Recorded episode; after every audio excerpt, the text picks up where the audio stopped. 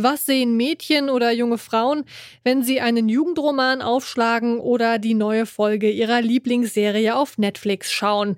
Sehen sie sich selbst und das, was sie werden wollen, oder sehen sie schüchterne Mädchen, die gerne Kuchen backen, sich brav um die Hausaufgaben kümmern und danach mit Mama basteln, während die mutigen Jungs mit ihren Kumpels ein Abenteuer nach dem nächsten erleben?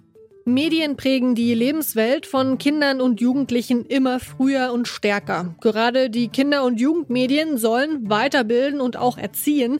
Aber welches Frauen- und Mädchenbild wird den Heranwachsenden da eigentlich vermittelt und wie sehen weibliche Vorbilder heute aus? Darum geht's hier heute am Weltfrauentag. Ich bin Marianta. Hi.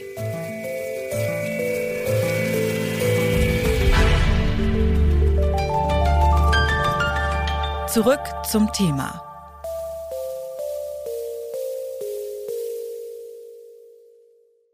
Wer kennt sie nicht? Die Geschichten, in denen das arme Mädchen vom Dorf vom Prinzen auf dem weißen Pferd gerettet wird, die Geschichten von süßen pinken Feen, die Wünsche erfüllen oder die von Mädchen, die ihren Müttern beim Wäschewaschen helfen, während der Bruder draußen Fußball spielt. Diese Geschichten, die erzählt die Filmbranche zuhauf. Aber kann Film auch mehr tun für das Frauenbild?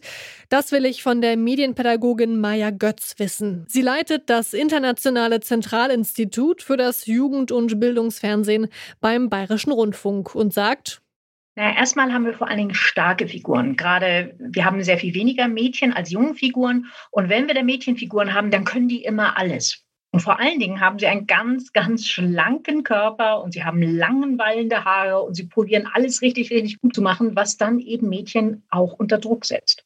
Also starke Figuren, die aber eben so perfekt sind, wie Mädchen es niemals sein können. Und was würden Sie sagen, macht das dann mit Kindern und Jugendlichen, wenn sie eben so überperfektionierte Frauen- und Heldinnenrollen im Film sehen? Wie weit prägt es sie wirklich? Oder ja, verflüchtigt sich das dann auch irgendwann und ist dann eben doch nur Film und Fernsehen? Es geht ganz stark in die inneren Bildern ein. Dabei ist zum Beispiel wichtig zu sehen, bei den, gerade beim aktuellen Kinderfernsehen, bei den Zeichentrickfiguren, die sind in der Taille dünner, als es überhaupt möglich ist. Das heißt, die Hälfte aller Zeichentrickfiguren ist so dünn, wie kein Mädchen sein kann. Das heißt, sie verinnerlichen ein Körperbild, was sie niemals erreichen werden und haben dann immer das Gefühl, starke Mädchen sind immer auch stereotyp schön. Das macht in der Kindheit meistens noch gar kein Problem. Es wird aber dann zum Problem, wenn sie so 10, 11, 12 werden, wo sich der Körper dann auch verändert und wo dann zunehmend das Äußere ähm, einfach auch ein ganz wichtiger Teil der Identitätsbildung wird. Das heißt, es schränkt sie ein, es setzt sie unter Druck und das kann einfach manchmal ganz schön heftig werden. Haben Sie vielleicht so ein paar Beispiele für uns, wo das besonders problematisch ist, die Darstellung von Frauen und Mädchen? Wenn Sie sich anschauen, Disney Classics sind in der Taille so dünn, das wäre überhaupt nicht möglich. Und es gibt im Prinzip kaum eine Figur, die auch nur ansatzweise erreichbar wären. Aber auch Mia und Mi, im Prinzip sämtliche Feenfiguren, wenn Sie genau hinschauen, sind die viel dünner, als es überhaupt möglich wäre. Also sie sind zwar Heldinnen und sie sind besonders, aber eben trotzdem, zumindest was ihren Körper angeht, einfach nicht realistisch. Verstehe ich das so richtig? Wir wollten Mädchen stark machen, deswegen gibt es diese ganz starken Heldinnenfiguren. Ähm, das Problem ist aber, sie sind nicht wie zum Beispiel seinerzeit wie Blocksberg oder eben zum Beispiel Pippi Langstrumpf. Die hatten immer auch ihre kleinen Fehler, die waren nicht stereotyp schön und sie konnten ganz außergewöhnlich sein, konnten aber auch ganz viel falsch machen. Also haben wir uns da eigentlich ja so ein bisschen zurückentwickelt, oder? Hm, es ist nicht zurückentwickelt, aber es ist dieses zu sehen, es geht nicht darum, dass Frau sich selbst optimieren soll, muss. Das ist praktisch das, was wir ihnen von Anfang an beibringen. Ne? Schau, was du leisten kannst, was du sollst und tu es auch. Das heißt aber auch, du musst nicht auf das politische System gucken.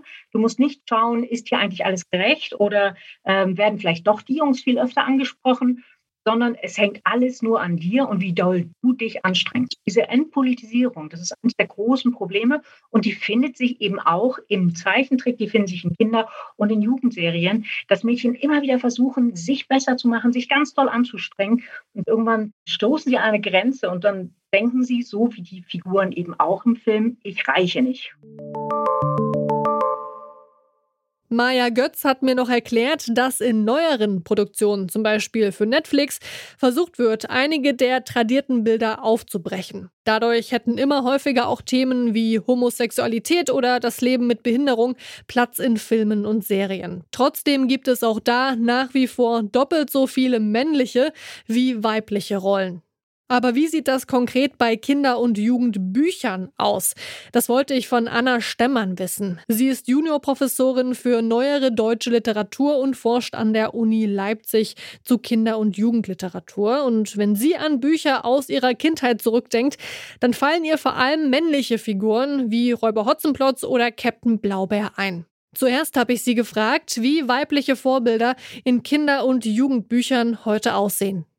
Also da muss man erstmal ähm, sehen, dass die Geschichte der Kinder- und Jugendliteratur schon ganz lang ist, über 200 Jahre, und dass sich da natürlich auch Veränderungen ähm, ergeben haben. Und äh, wenn man jetzt heute ähm, schaut auf den aktuellen Kinder- und Jugendbuchmarkt, dann kann man sehen, dass es da schon noch so gewisse Stereotype gibt, also die pinken Prinzessinnen, die sich an Mädchen äh, richten, verschiedene Mädchenbanden von Cornelia Funke, die wilden Hühner und so weiter. Das gibt es immer noch. Und dann eben gespiegelt die äquivalenten äh, Romane für die Jungs mit Piraten, Fußball und so weiter. Also da scheint es manchmal schon noch so eine starre Trennung zu geben. Ähm, es gibt aber auch Versuche, das aufzulösen und eben Kinderfiguren zu zeigen, die ähm, ja sich diesen Stereotypen entziehen zu versuchen und eben sich zum Beispiel Bereiche aneignen, die eher Jungs zugeschrieben werden. Also das gibt es auch. Wer sind denn, würden Sie sagen, ja, die prägendsten Frauen in der oder Mädchen in der heutigen Kinder- und Jugendliteratur?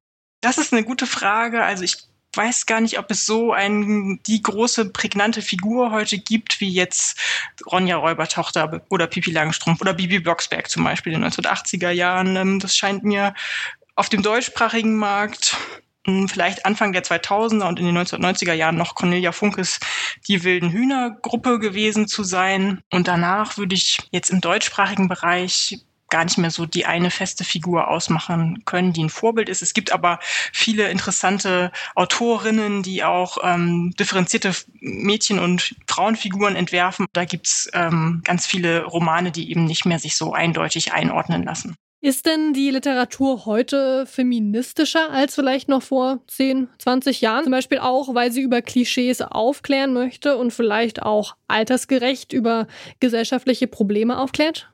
Also da kann man vielleicht nochmal so auch verschiedene Strömungen in der Geschichte des hm, Kinder- und Jugendbuchs auch unterscheiden. Also es gab in den 1970er, 80er Jahren schon mal so eine sehr große Welle von, von emanzipierten Mädchenbüchern. Das hat sich in der Forschung als Begriff auch so durchgesetzt, das emanzipierte Mädchenbuch. Da ging es schon mal ganz stark darum, dass die Mädchen neue Rollen finden und ähm, sich Bereiche aneignen, die ihnen bisher verboten waren. Und ähm, diese Entwicklung ist dann in den 90er Jahren ein bisschen abgeflacht und auch in den 2000er Jahren.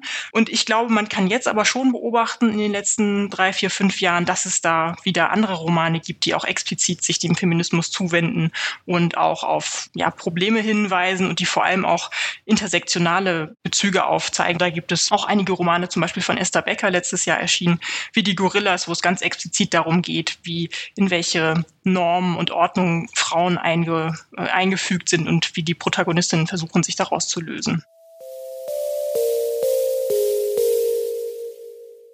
Also ja, es gibt sie noch, die vielen Klischees über Frauen und Mädchen in Filmen und in Büchern. Klar, auch diese Bereiche wollen vielfältiger und progressiver werden, aber mehr als ein Anfang scheint da noch nicht gemacht. Weibliche Vorbilder sind nach wie vor Stereotyp. Umso wichtiger also, dass heute am Internationalen Frauentag für eine bessere Sicherheit gegen Stereotype und vor allem für die Gleichberechtigung der Frau demonstriert wird. Damit sind wir am Ende dieser Folge angekommen. Mitgearbeitet haben Anna Stöckbauer, Hanna Kröger und Rabea Schlotz. Produzent war Andreas Popella und Chef am Dienst Oliver Haupt. Mein Name ist Marie Jainter. Tschüss und bis bald. Zurück zum Thema vom Podcast Radio Detektor FM.